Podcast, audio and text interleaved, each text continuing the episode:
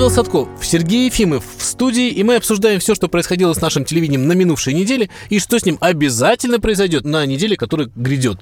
А неделя была, как ни странно, интересная, что, в принципе, не очень характерно для нашего телевидения. А вот я с тобой категорически не согласен, Сергей, потому что я считаю, что наше телевидение всегда интересно. Да, вот э, какое э, телевизионное событие вот э, запал тебе в душу в первую очередь? Вот, знаешь, запало в душу, это, наверное, самое правильное определение. Запало в душу мне э, душевный разговор э, господина Андрея Малахова с господином Дмитрием Шепелевым э, в рамках программы, вечерней программы Андрея Малахова, и, конечно, это э, выглядело достаточно так э, животрепещуще, и как-то уж больно такое, знаешь, слезогонное и очень такое душещипательное, душераздирающее зрелище. И я смотрел не отрываясь, и я вдруг понял, что, конечно, э, вот такой жанр, жанр э, какого-то даже не интервью, интервью исповеди, интервью, когда э, два человека задают друг другу, разговаривают о чем-то, о чем на самом деле, может быть, лучше было бы помолчать, э, меня это, безусловно, притягивает к экрану, но при этом это вызывает у меня какое-то совершенно дикое раздражение.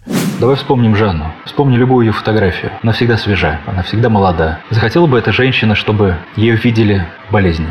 Захотела бы она, чтобы ее видели слабой. Захотела бы она, чтобы люди увидели, как она изменилась. Я не думаю. И, конечно же, первое мое желание было закрыть спрятать ее, не дать никому приблизиться, потому что я хочу оберегать ее, по-другому быть не может. Пожалуйста, оставьте ее в покое. Позвольте нам понять, что происходит, позвольте нам справиться с этим, не приближайтесь. Раздражение? Раздражение. Потому что, понимаешь, э, я не знаю, вот этот душевный эксбиционизм, который стал таким, такой нормой в современном обществе, и то, что чем занимаются все, кому не лень, начиная там с подростков, как только они начинают, ну, ну, ну умеют заходить в ВКонтакте, э, сам сам с этого момента начинается вот демонстрация себя, каждое свои там движение своей души, глупого, плохого, нехорошего, любого. И все это вот выливается в подобного рода программы, которые, по-моему, ну, запретить, конечно, нельзя, но как, что каким-то дурновкусием от них несет, по-моему, за версту. А мне программа, как ни странно, понравилась. Я очень боялся, что э, это будет такая условная телевизионная исповедальность. А телевидение, в принципе, оно отвергает искренность э, само по себе, поскольку оно ну, основано, в принципе, на лицемерие, на самом деле. Это всегда имитация. Там все не настоящее. И я вот думаю, что это будет такая... То ли а, дело кино, псевдо, Сергей, да? Псевдоискренность, вот? да. И мы все знаем Андрея Малахова как блестящего профессионала, и мы знаем, как он умеет плакать. Там было все настолько как-то чисто, что ли. Вот такой Андрей Малахов, который говорил многое, а еще, да, а, да. так сказать, лучше, чтобы он много из этого не говорил никогда в своих программах. Ну, такой достаточно одиозный персонаж. И вот он тут, он, он тут сидит, он э, блестит, да, он э, блестит в том плане, что он же как бы артист, фактически, да, сказать, в гриме в телевизионном, всегда такой лощеный красавчик в дорогом костюме. А тут он блестит, потому что он вот он от, от напряжения вспотел просто. И было так здорово, что там, ну, это же запись программ, можно все исправить, что не подбежал гример, это не, не исправил. То есть у таких программ тоже есть режиссер, и слава богу, что он а, вот все оставил как есть. У него были влажные глаза. То есть мы понимаем, что, конечно, Андрей Малахов увлажнил глаза просто по щелчку, да, потому что он профессионал. Но здесь это было по-настоящему. Там были такие сверхкрупные планы, да, а, как вот в таком кино, таком европейском э, из 60-х откуда-нибудь. Не было, очень так сказать, важно, да, не было этой аудитории безумной, которая там ржет, а, хлопает по команде и кричит время. Не было этой атмосферы дебильного ток-шоу, да, ну, э, простите меня за это, за это клёс эпитет, что называется. И все это вместе создавало такую атмосферу вот э, накатывающегося катарсиса, да, Накатился он на тебе, Сергей. Вот Мне кажется, тебе... да. Давай, ты все, что ты сказал, прекрасно, но этот катарсис достиг, ты настиг тебе такие. Когда ты знаю, видишь вообще... человека, да, Дмитрия Шепелева, а мы тоже знаем, что он шоумен и тоже все умеет. Когда ты видишь человека, и вот ты вот, э, понимаешь, ты понимаешь, что вот он держит в руках книгу, да, то есть, вернее, Андрей Малахов держит книгу, он ее теребит, и ты слышишь шелест страниц, что, в принципе, конечно же, технический брак по звуку, да. Но, опять же, звукорежиссер там не сказал Андрею в микрофон, там, что прекрати, об уровне прекрати звукорежиссера, книгу. на самом а, деле. А, да, это вот из Высоком. этого тоже драма. И ты видишь Шепелева, это вот его очень крупный план. Он говорит таким эм, тихим голосом, да, и с, э, сама громкость этого голоса уже говорит о многом. Ну, не знаю, это была такая сложившаяся... Вот если бы это был фильм, если бы это было бы кино, это была бы ну, просто потрясающая работа режиссера и актера. А здесь это было все всерьез. Ты человек, который потерял жену. И ты много уже, так сказать, об этом слышал, читал, видел. Но все равно эта драма, она э, не становится, что называется, слабее от того, что мы часто не слышим, да. А, вот. И, ну, помимо того, что там звучали очень важные вещи, вещи, которые общество волнует по поводу денег, которые куда-то делись со счета, да, uh-huh. и, и прочее. Это была, мне кажется, одна из лучших программ Андрея Малахова вообще, и, безусловно, вообще одна из лучших программ, э, да, лучшая программа этой недели, уж как минимум. И мне показалось, что вообще-то он хороший ин- интервьюер, потому что на него самого, а, на Андрея Малахова, интересно смотреть. И очень жаль, что такие а, программы бывают редко. Мне кажется, он бы прекрасно смотрелся а, в таком жанре на постоянной основе. А, вот с последним твоим тезисом я с удовольствием соглашусь, потому что действительно Андрей Малахов э, и журналист потрясающий, и человек, который наверняка э, э, смог бы вести программу интервью в еженедельном режиме. Он делает это, согласись, достаточно редко, к сожалению. И действительно у него есть эмоция. Эмоция, я уж не знаю, артистически она выверенная или искренняя эта эмоция. Но во всяком случае, этой эмоции либо веришь, либо ей хочется верить. Тут я соглашусь. Что касается самой истории с Дмитрием Шепелевым, и вот эта точно выверенная исповедь к выходу книги для поддержания тиража и для э, того, чтобы все они услышали, узнали, вот этот вот информационный шум, который его вроде как э, придерживали, придерживали, потом очень так умело, профессионально ну, вывели ну, в тот момент, вышла, когда это, это было нужно. А, не знаю, по-моему, это все как-то, черт возьми, немножко... Ну, шоу мозговон так устроена вообще наша жизнь. А что делать? Книга да, это повод. Нет, не поговорить Сергей, еще раз. Нет. Там он сказал какие-то вещи, которые он не озвучил раньше. И, и что, вот, э, не ты, позвать Шепелева Ты сейчас теперь? сказал фразу, и я с тобой э, не соглашусь, и я думаю, если ты произнешь еще, еще раз ее, ты сам не согласишься. Лично твоя жизнь так не устроена. Лично ну, моя жизнь так не устроена. не медийно. Жизнь миллионов людей так не устроена. А по большому счету, то, что мы видим на экране, это некая история, некая картинка, то самое кино, о котором ты начал говорить, э, которое для нас создают, но вот в рамках телевизионного шоу. Поэтому, не знаю, меня постоянно преследует какой-то червячок Э, раздражение, когда я вижу эти программы, и лично у меня, ну, были программы, которые доставляли мне ну, чисто эстетическое удовольствие, безусловно, но э, сказать, что это произошло в той передаче, когда Дмитрий Шепелев давал интервью Андрею Малахову, ну, вот лично со мной этого не произошло. Более того, я считаю, что те ответы, которые э, он дал, ну, они так или иначе уже, ну, по-моему, звучали. Возможно, я... Он мог вообще ничего не говорить. Было достаточно крупного плана его глаз, а, так сказать, и, и, и все на этом. Я, кстати, вспомнил сразу, когда смотрел эту программу, вспомнил, а, может быть, не, не очень уместное какое-то воспоминание, как умирал Джексон. Да, когда умер Джексон, он готовился, напомню, к туру, а, значит, умер, и я не знаю, там через месяц или через две недели вышел фильм This is it, да? Да, да, вот да, и да, все. Да, он да. шел в кинотеатрах, это был документальный фильм, во-первых, шел в кинотеатрах с большим успехом, и, конечно, смерть помогла этому фильму. Он, ну, Сереж, но значит, мы, понимаешь, смотрел, ну... вообще препарирование человеческой трагедии штука такая очень э, опасная. Ну, понимаешь, это все равно, что, ну, понимаешь, что мы с этим смирились, да, вся литература на этом э, во многом построена, и музыка, и вообще любое э, художественное произведение. Но в любом случае, когда ты видишь это вот в таком э, циничном телевизионном образе, мне, ну, не знаю, мне кажется, что в этом есть что-то такое э, изначально неправильное, изначально э, ошибочное. Хотя, соглашусь, я думаю, рейтинг был фантастический, и э, люди посмотрели, и более того, если будет вторая часть, все посмотрят еще раз. И, кстати говоря, мы с тобой будем среди этих зрителей, скорее всего. Поэтому, ну, наверное, это и есть показатель успеха. Но честно, с моральной точки зрения, у меня какие-то вопросы к этой, и к этой истории остаются в первую очередь, а, потому что, ну, абсолютно все мои родственники, они разделились на, две, на два лагеря, но нет равнодушных, и у всех есть свое мнение. Шепелев виноват, родители виноваты, этот, этому веришь, этому не веришь, и, ну, не знаю, по-моему, в итоге я думаю, что правда вот мы так и не найдем во всей этой истории, а э, в какой-то момент она превратится в какую-то такую уже, знаешь, э, расхожую э, легенду, о которой будут говорить долго-долго, хотя истины так в ней и не найдут. В этой программе звенела тишина, а в прямом смысле. Это важно. Да. Я, я не знаю, что там они сделали э, со звуком, но вот на самом деле тишина звенит, и, э, может быть, это тоже какой-то там, не знаю, технический брак или еще что-то. Может, это было сделано умышленно, но она звенит, и это вот общее но ну, такое ощущение э, соучастия, сопереживания. Конечно, без слез смотреть программу было нельзя. Я думаю, что зрительницы, которые, конечно, в первую очередь смотрят эту программу, они так и сделали. А что еще показало нам наше телевидение, что оно покажет нам при приготовила для нас в ближайшее время. Мы поговорим об этом буквально через несколько минут. В студии Сергей Ефимов и Павел Садков. Глядя в телевизор, глядя в телевизор, глядя в телевизор, глядя в телевизор.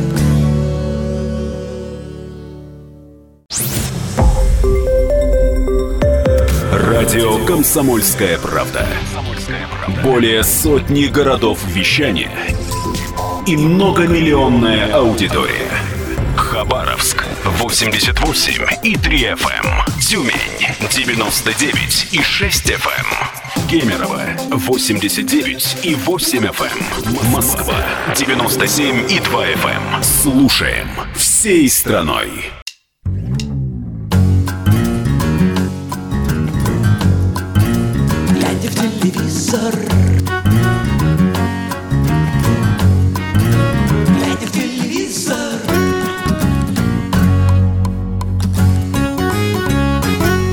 Ефимов, Павел Садков в студии, и мы обсуждаем, что происходило с нашим телевидением на минувшей неделе, чем оно нас удивило, и чем оно собирается нас удивить через неделю, что лично для меня всегда интересней. Но в любом случае, сейчас мы говорим о том, что происходило на телевидении на, буквально на этой неделе, буквально несколько дней назад, и в интернете очень бурно обсуждается история, как в программе «Право знать» на канале Право ТВ голоса. Господи боже мой, «Право голоса», конечно, на канале ТВ-центр, право знать, еще все впереди, будем надеяться. Право знать, я думаю, когда-нибудь да, у нас тоже будет. Произошла довольно-таки некрасивая история. Э, Польский журналист, там, как обычно было, ну, кто не знает формат этой программы, там обычно берут тему, чаще всего связанную с Украиной. Э, На одной стороне стоят э, российские или, скажем так, эксперты, занимающие пророссийскую позицию, и эксперты, занимающие там проукраинскую или рядом того позицию. И вот появился эксперт из Польши. Как обычно, вся эта программа происходит в теплой, дружной атмосфере постоянных наездов и м, взаимных оскорблений. И в один из этих моментов, там великолепно себя чувствует ведущий, и в какой-то момент он бросил в него лист ками, э, крикнул, а что вы, собственно, как вы могли это сказать? И заведенный поляк повторил, он сказал, что вы живете э, э, в говне. Да, Да, как- ну, больше как не первая произносить это слово. Но... Украинцы, они тоже Да. хотят жить как Что? нормальные люди, они в говне, как вы. Украинцы, Подождите. они тоже хотят Это поляки жить и украинцы готовы люди. за деньги Они всё в говне, продавать. как вы. Поляки и украинцы. Поляки и украинцы продают все за Я сейчас, секунду, секунду, я сейчас правильно услышал, что мы живем в говне?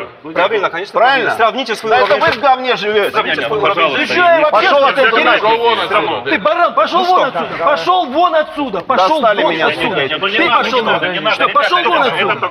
Пошел вон отсюда. Не буду. Что пошел? Это не передача. Кто пошел вон отсюда? Рома, ну надо его вывести просто. Давайте вы не говорите, что мы живем в говне. Это хорошо, Мы не говорим, что вы живете в говне. Мы не говорим, что вы живете в говне. Ты слишком молодой. А ты уйди, выйди отсюда. Выйди отсюда, я тебе говорю. Давай Ты без слишком скандала. молодой, чтобы нам орать. Понятно, нет? Э, ну, драки не было, да, но была... Но украинский б- депутат Игорь Марков в голову таки дал этому юноше польскому. Да, ну, может быть. Но на самом деле я смотрел эту программу, смотрел ее в записи, она не пошла в эфир, а ее показали, вот э, отрывки лежат на сайте э, ТВ-центра, и можно посмотреть эту В драку, все конечно же, желающие. есть и... В Ютубе, а, да. Понятно, конечно, кто выложил в сеть эту программу. да. Понятно, что... Там это, это техническая запись, мы там видим тайм-код бегущий. то Да, да, это каналу программа- это, безусловно, выгодно, это раскрутка, но я ничего против этого не имею. Я хотел бы разобрать сам поступок журналиста, и более того, у меня есть ощущение, что в последнее время это становится нормой. Я даже сейчас, э, оставляя за скобками, э, имел ли право поляк так говорить, не имел. Можно было другим э, э, участникам программы там лезть в драку или нельзя. Э, Сам факт э, того, что уже не первый случай, когда именно ведущий становится, э, скажем так, не, э, не берет на себя функции человека, который там каким-то образом ведет тему, да, это слово, собственно, название его профессии, а вмешивается в процесс и пытается Так сделать это так, задача э, так, как ему надо. ток-шоу. Ему надо же ус- устроить такой... А, нет, понимаешь, устроить, Градус да, но устроить, и смотри, если мы сейчас с тобой подеремся в этой студии, да, и будем начнем друг друга бить,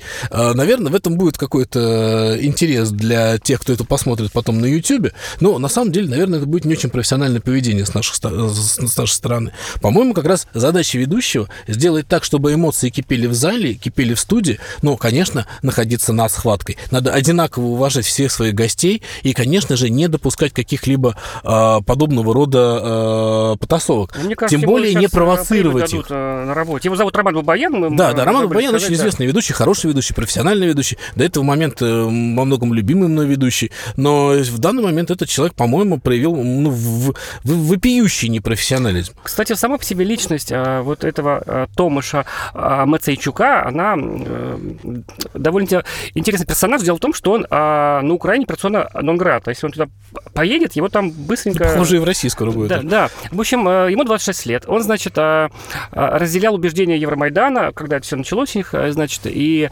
поставлял гуманитарную помощь туда. Потом он, значит, загорелся идеей добровольческих батальонов украинских, О, Господи. помогал им.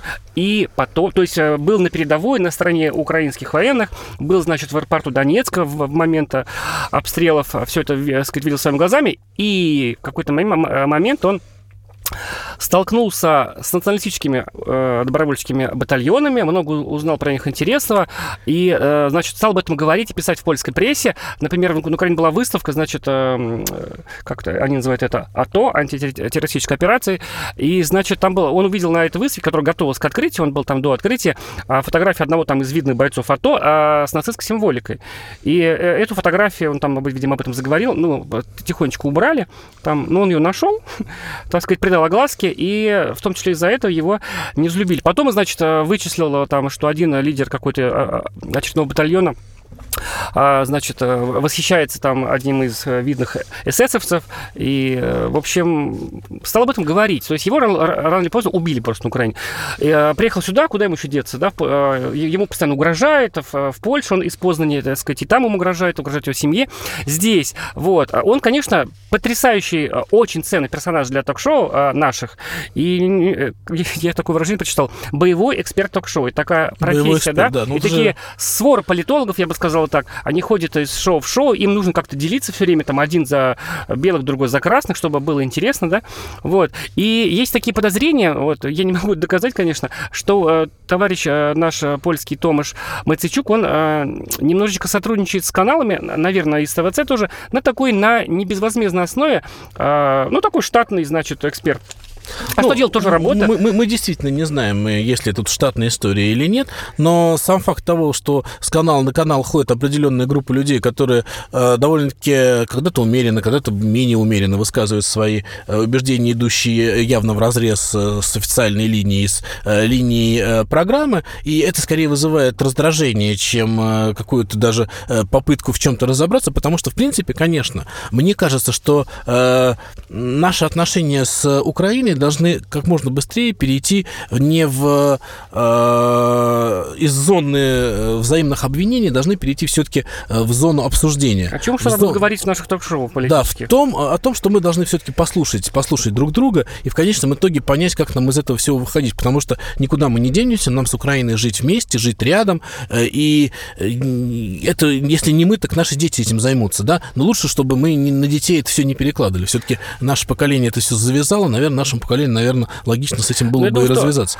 Акции товарища Мацейчука, они, конечно, выросли, и я думаю, что мы будем видеть его гораздо чаще, чем видели Скорее до сих пор. всего, так. На самых разных каналах он сейчас этим гордится, он там выкладывает свои синяки, а... Ну, что тоже а- паршиво, а, а да? как рад канал ТВЦ, а, значит, который на сайте у них так вот красиво и, я бы сказал, громко написано. Сереж, вот Полная версия драки, Да-да. значит, там расшифровка, все, что называется. Мне кажется, эта программа, это такой апогей вообще вот сути всех политических ток-шоу. Мне кажется, более бессмысленного, глупого и вредного жанра у нас на телевидении нет. И если уж, а, не, э, так сказать, ш- э, от чего-то отказываться, да, от каких-то программ, в первую очередь от таких, мне кажется, гораздо приятнее, а, добрее и вообще, значит, э, гуманнее эта программа «Дома-2», которая, так сказать, Ну, я с тобой не соглашусь, всей, Сереж, так сказать, похоть не, ругать. А Смотри, то, что есть интерес в обществе к политике, и то, что он таким образом в такое выливается, это на самом деле нормально. То есть телевидение действительно пользуется нашим интересом. И это как раз, когда мы начали эту тему, хотел поговорить не о том, а, что происходит, да, вот с, с подобными программами, хотя это тоже, ну, не все видят, все взрослые люди, все все, наверное, понимают. Но другой вопрос, что э, конкретно как ведут себя ведущие, то, что стало нормой, это уже не первый случай, я хочу сказать, на Ну, а что каналах. делать? Человек обидел Нет, нет, нет, страну. нет. Подожди. А, уже не первый Не случай. бить, что ли, теперь? Ну, как-то, не знаю, ты сам, ты сам ты веришь, что ты говоришь? Нет, не бить. Ну, вот я тебе отвечу, нет, не бить. Возможно, я выступлю как капитан очевидность, но как раз бить ведущий не должен, это уж точно. Поэтому у- уровень профессионализма, профессионализма ведущий, самое главное, этики профессии, он, конечно, а, падает, и с этикой явные проблемы. И вот с этим надо что-то делать, потому что, по большому счету, даже если э, эти программы несут какую-то там высокую цель политическую, они этой цели во многом не достигают, именно потому, что люди тоже видят, что вот это вот, э, ну, знаешь, как вот в футболе есть такое понятие, хороший судья тот, которого не заметили во время игры.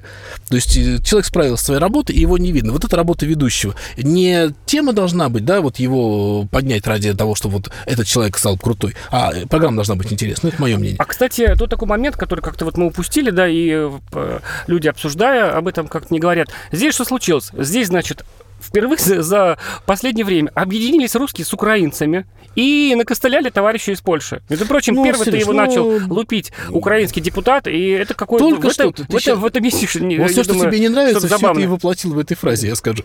Поэтому здесь как раз, э, ну, мне кажется, надо пыт- пытаться не ставить клейма кто-то по национальности или по политическим По убеждениям, гражданству. по гражданству, а попытаться думать э, о том, что происходит. В Мне любом кажется, случае, мне кажется, этот э, самый товарищ из Польши, он, он был искренним, да. Он, конечно, смотрелся там совершенно уместно. Если рассматривать ток-шоу как шоу, Но с другой он, конечно, нужен этой программе. И э, если там, э, допустим, наш политолог Сергей Марков так дежурно ходит э, по этим программам и, может быть, уже не так весело рассказывает, да. А тут приходит сказать, лысый мальчик и поднимает рейтинги, э, рейтинги, ну, прямо скажем, не самого популярного канала, до таких небес, что, я думаю, плачут все. И на Первом канале, и на канале России Соловьев лично вот э, утирает скупую соловьевскую э, слезу. а, мы продолжим говорить о том, что происходило с нашим телевидением на минувшей неделе и что будет происходить с ним дальше, буквально через несколько минут. Сергей Ефимов, Павел Садков в студии. Глядя в телевизор, глядя в телевизор, глядя в телевизор, глядя в телевизор.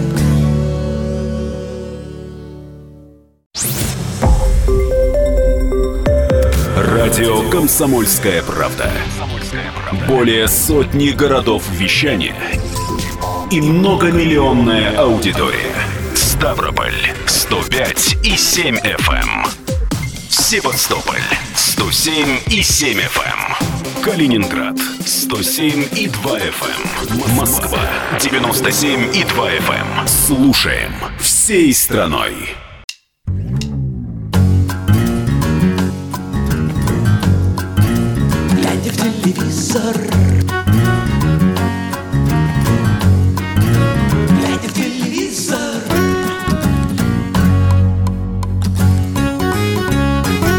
Садков и Сергей Ефимов в студии. Мы говорим о том, что происходило с нашим телевидением на минувшей неделе. И, безусловно, поговорим о том, что будет с ним на неделе грядущей. А на неделе грядущей нас ждет премьера сразу двух сериалов, которые мы с Сергеем с разной степени заинтересованности ждем.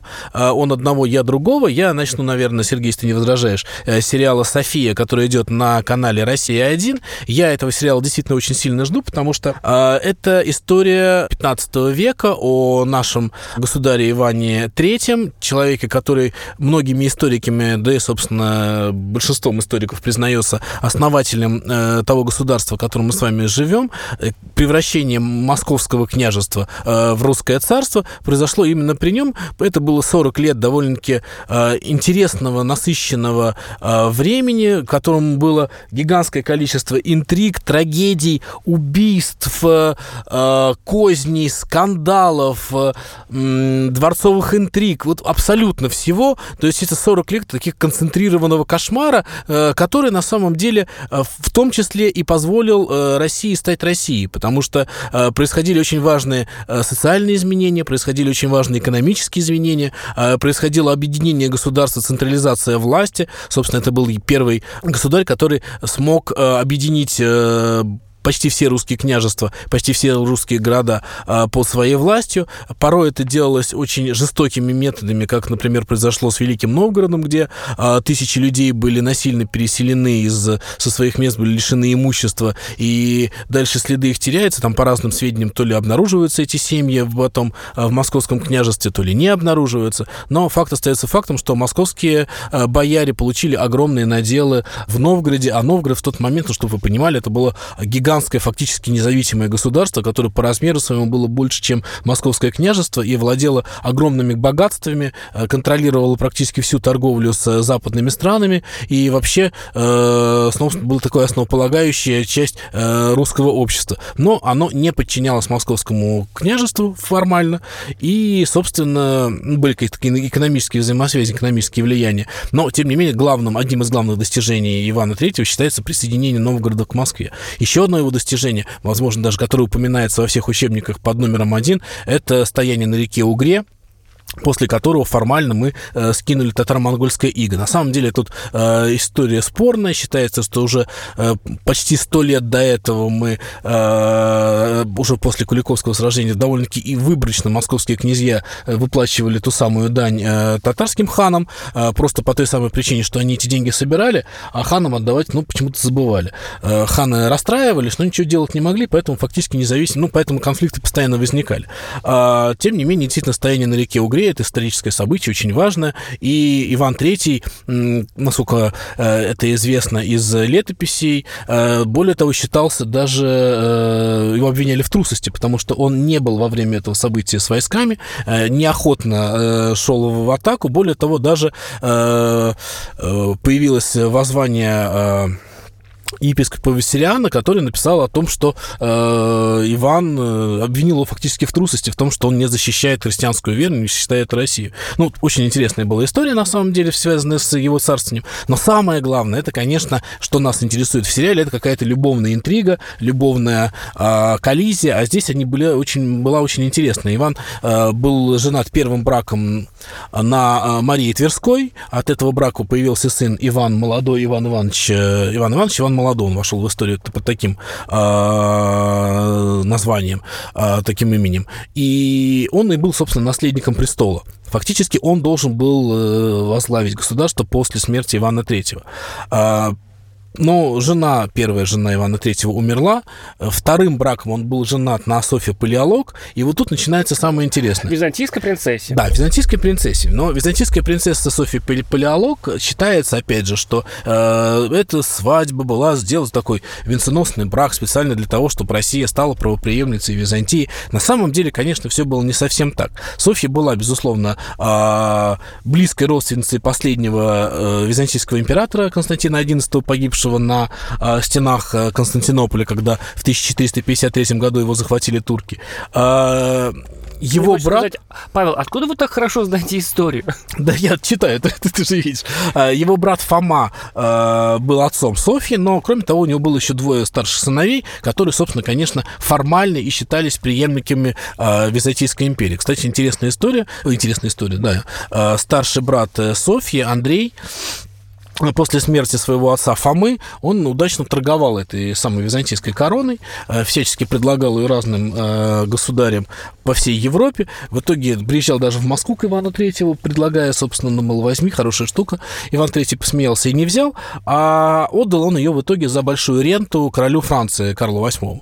По окончании, после того, как э, король Франции умер, он этот же титул передал Фердинанду Испанскому, ну, то есть таким образом тоже продолжал свое безбедное существования. Но, тем не менее, это уже такая печальная э, страница истории для Византийской империи, а для нас э, важнее, что появление Софьи означало появление двух партий в э, придворе э, Ивана III. Партия Софьи Палеолог, которая хотела сделать наследником своего сына Василия, и партия э, э Иван Иван, Ивана Молодого, он умер, и его жена Елена Волошанка, молдавская княгиня, и ее сын Дмитрий, то бишь внук Ивана III, тоже претендовали на престол.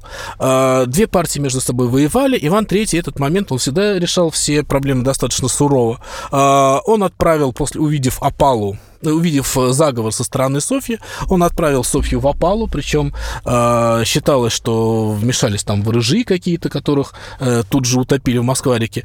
Э, Софья попала в опалу, э, Василий тоже, э, а наследником был признан сын, как раз вот внук, э, его внук, сын Ивана Молодого.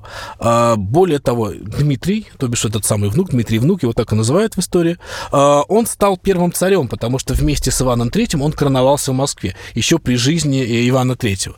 Но потом новая интрига, и уже Дмитрий оказывается в темнице, и уже Василий становится царем, наследником, а потом царем. Но на самом деле там такое количество переплетений разнообразных э, интриг, мне очень интересно, что получится в сериале, мне очень интересно, как будет поставлена любовная и лирика, э, линия, и самое главное, мне интересно, как покажут саму Софью, потому что по воспоминаниям его современников, это была женщина очень дородная, очень полная, более того, э, иностранные дворы, которые, куда, собственно, ее опекуны, а она, ее опекунами был Папа Римский его епископы, пытались ее пристроить, ну, во многом отказывали, в том числе и поэтому. В России, наоборот, это считалось признаком красоты, и дородная Софья, она только порадовала всех. Какой будет Софья в сериале, очень интересно.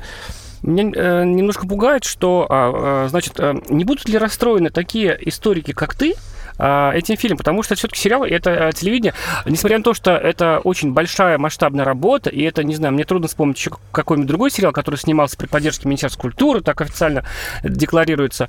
А, ну, например, сценарист этого сериала Елена Райская, наш замечательный Да. э, сценарист, которого мы так много э, и по-всякому ругали за сериал э, про шестидесятников, который, значит, у нас Сергей, э, слушай, я, недавно. у меня такая позиция на этот счет. Ну, будет это клюквы просто, просто Да, говоря. безусловно, это будет во многом клюква, безусловно. Как любой исторический сериал, э, где-либо, где бы он ни был снят.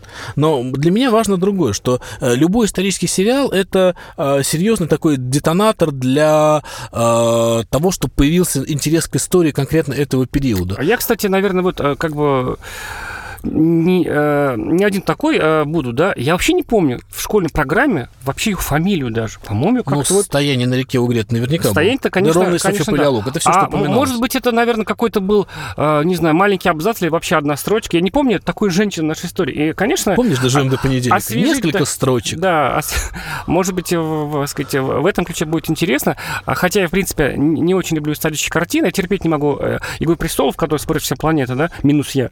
Вот. И этот сериал так и... Так Ну, и... я тебе открою сейчас секрет. Игра престолов не исторический сериал. Ну, да, Там кстати. все придумали.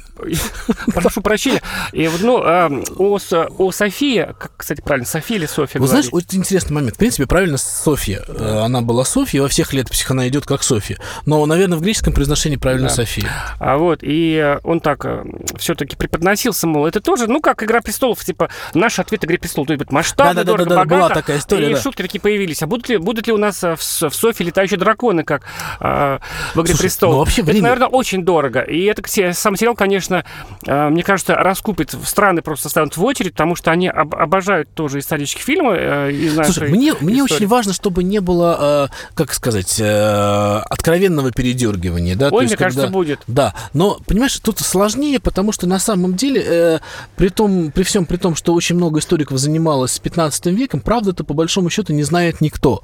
Потому что мы можем, э, более того, существовала так называемая официальная летопись.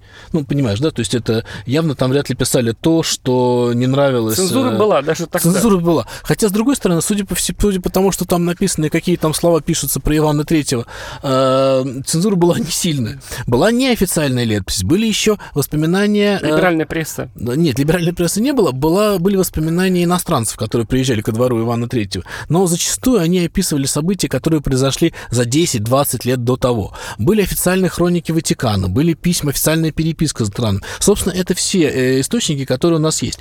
И это, это как раз э, во многом э, является индульгенцией сценаристам. Потому что, ну, если сценарист как Вот следует Елена подумать- Райская себя чувствовала как рыба в воде, мне вот, кажется. и чуть хуже, когда снимают 18 век, тут задокументировано буквально чуть ли не каждое слово. Там есть загадки, да, но это именно загадки, потому что конкретные документы были уничтожены. А что касается 15 века, здесь огромное, преогромное э, поле для домыслов, для толкований, для... э, ну, посмотрим. Мне интересно, опять же, я считаю, что это все-таки популяризация нашей истории, и люди, которые реально заинтересуются, они прочитают, как было на самом деле. А те, кому это не интересно, ну, извини, им по большому счету все равно, клюква это или не клюква. Там, кстати, актеры такие, там собрали весь цвет нашего Да, да, да, Евгений безусловно. Цыганов, сейчас могу ошибиться, у меня только подозрение, а уж не Ивана ли Третьего он играет? Да, именно Ивана Вот. Третьего, именно Ивана А, Третьего. видимо, в роли с э, Софией Марии Андреев, там, а также там еще Балуев, там, значит, а, Пуски Палец. В общем, много наших замечательных актеров. Будет прикольно посмотреть, как они там в кафтанчиках. э, Прости меня за Да, такие сейчас вот упрощенные. все-таки мы устроим драку, да, к третьей части нашей программы. Представляешь, такой Цыганов, значит, э, ну, как положено, говорить с таким, не знаю, может быть, соконем. Мне кажется, будет, по крайней мере, смешно. Ну, на самом деле, я надеюсь, что окать не будут, потому что, опять же, вопрос произношения тебе скажут филологи. Это вообще большой вопрос, как, как тогда говорили. А если они будут говорить слишком современно? Это, наверное, нормально. Все-таки я, я это прощу, потому что э, неумелая стилизация, она, наверное, хуже, чем э, э, некое допущение, что люди говорят так, ну, как, как, как, как бы мы их понимали тогда, на- например, на том же уровне понимания языка. Э, как-то вот так, но на самом деле это далеко не единственный пример, который ожидает нас на грядущей неделе. Э, обо всем э, о следующем примере мы поговорим э, через несколько минут в студии Сергей Ефимов и Павел Садков. Глядя в телевизор, глядя в телевизор, глядя в телевизор, глядя в телевизор.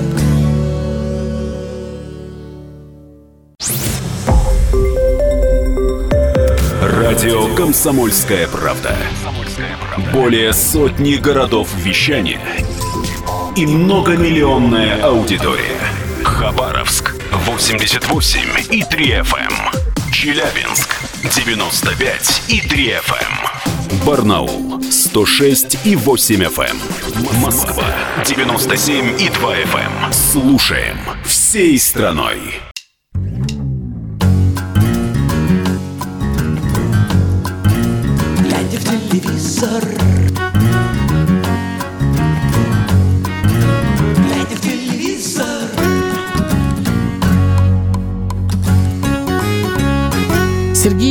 Павел Садков, радио «Комсомольская правда». Мы обсуждаем, что происходило с, нашей, с нашим телевидением на минувшей неделе и говорим о том, что будет на неделе грядущей. Все это вы можете прочитать в журнале «Телепрограмма», на сайте «Телепрограмма Про», ну и, конечно, в газете «Комсомольская правда» мы тоже печатаем все самое интересное, что связано с нашим телевидением. Сергей, я вижу по твоим глазам, что ты тоже ждешь какого-то сериала. Да, а у нас в понедельник на канале СТС наконец выходит сериал «Отель Элеон», спин сериала «Кухня», где есть э, старые актеры немножечко и есть много новых. Основная линия у новых актеров. И, значит, все происходит в отеле Элеон. И, ну, там жизнь, любовь, э, морковь и прочее. Там не будет Нагиева, страшно сказать. Ну, может быть, камео, да, когда появляется некая звезда в, в- в роли либо самой себя, либо там еще в какой-нибудь такой...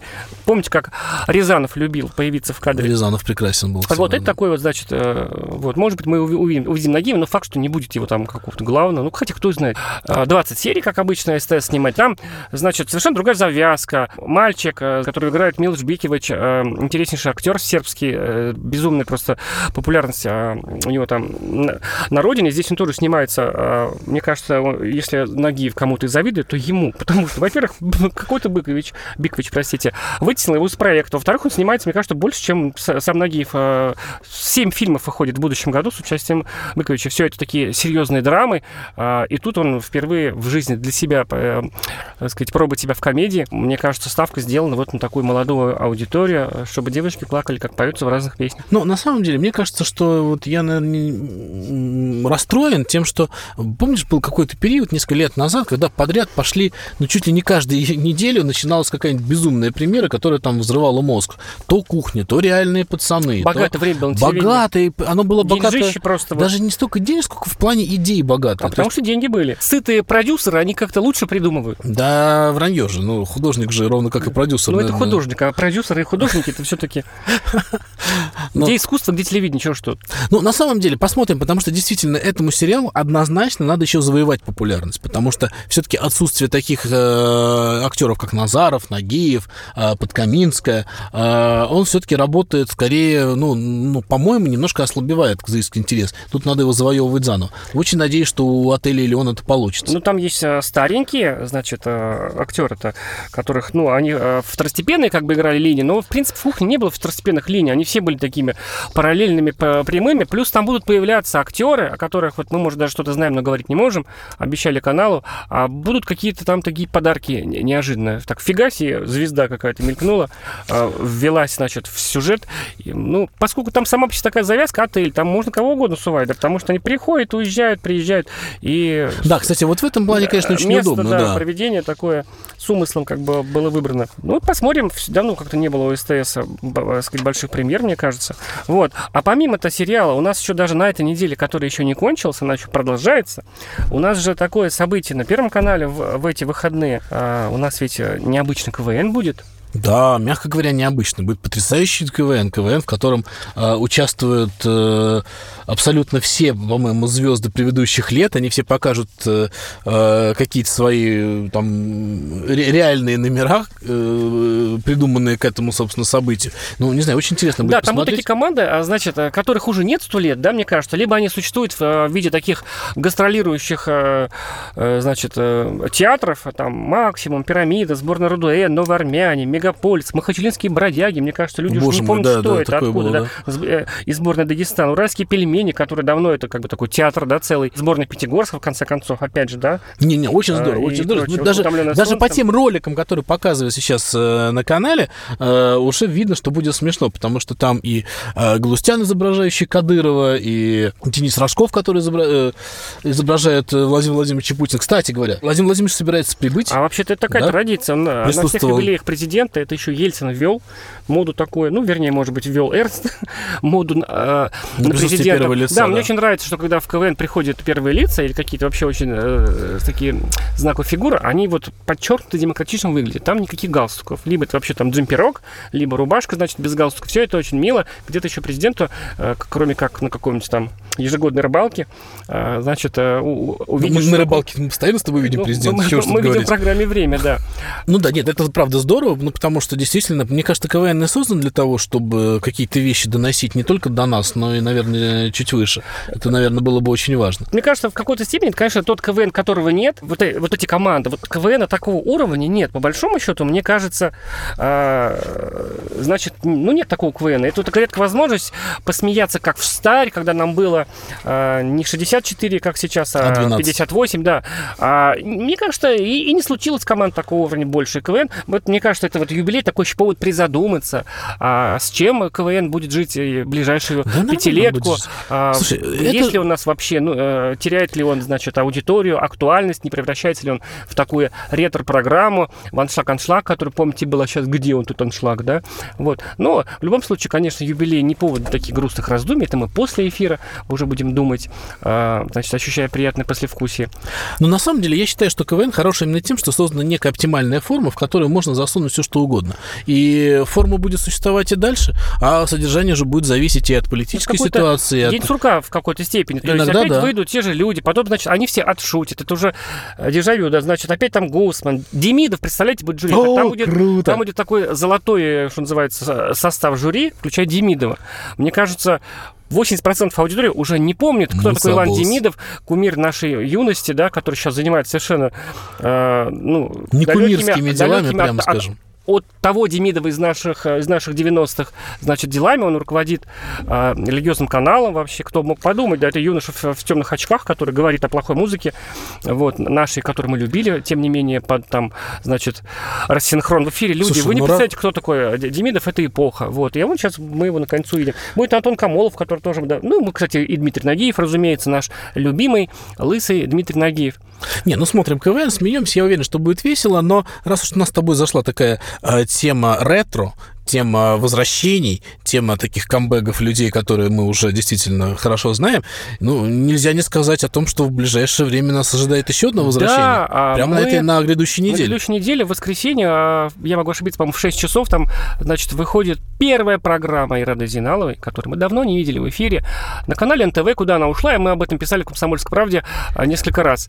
А, Обещали, что это случится после Нового года, но, а что ждать, да, подумала Ирада Зиналова, и вот говорит и показывает э, Слушай, Ирада ну это будет на итоговая программа, НТВ. опять же, Итоговая да? программа, она, как ни странно, называется «Итоги недели с Ирадой Ну, Зиналовой». оригинальное Да, название. наз- название, конечно, свежее. Яркое, Видно, да. что продюсеры поработали, а, вложились, чтобы и концепция сразу была а, понятнее, и какое-то свежее дыхание, какое-то чу- чувство. Ну, это все, конечно, попытка Слушай, ну вот- иронизировать. Но мне кажется, что Ирада великолепный Ана- журналист, который ведет анализатор. итоговые программы, да, и она одна в этой сугубо мужской компании, где там Сергей Брилев, да, Слушай, а и, и я вот так не далее. согласен. Мне, я Ираду Зиналову воспринимаю как журналиста в поле, как человек, который А, приносил какие-то невероятные А, совершенно кстати, репортажи. по каким-то таким оговоркам и утечкам это будет э, попытка сделать, ну, много же итогов программ, и э, они же все, ну, по сути, похожи друг на друга, а и вроде как Рада вернется немножко. Это будет э, чуть более личная подача, а, чуть более эмоциональная картина. Ну, всегда итоговая программы это субъективная подача как бы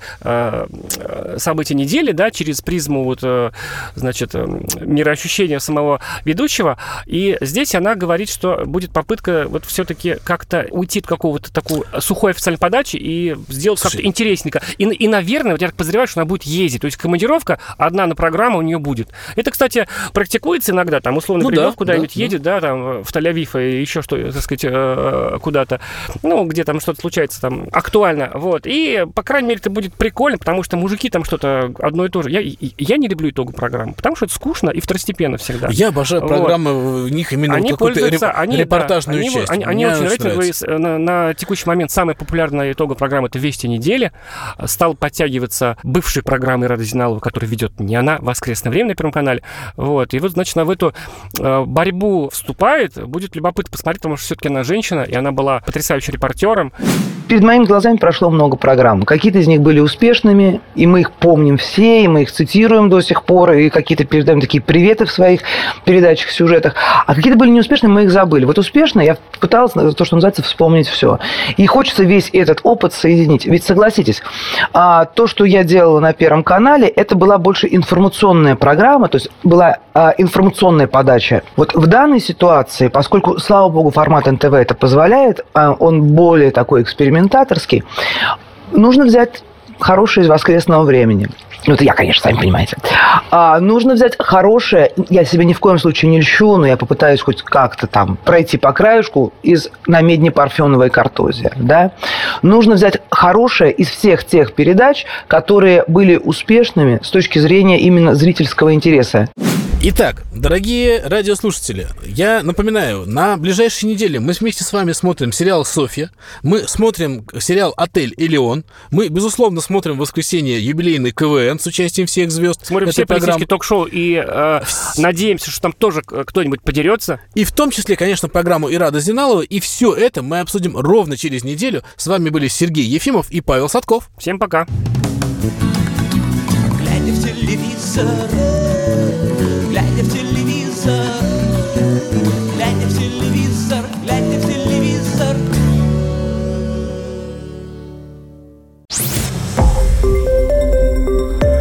Радио «Комсомольская правда». Более сотни городов вещания и многомиллионная аудитория. Таганрог 104 и 4 FM. эм. Ставрополь 105 и 7 FM. Тюмень 99 и 6 FM. Москва 97 и 2 FM. Слушаем всей страной.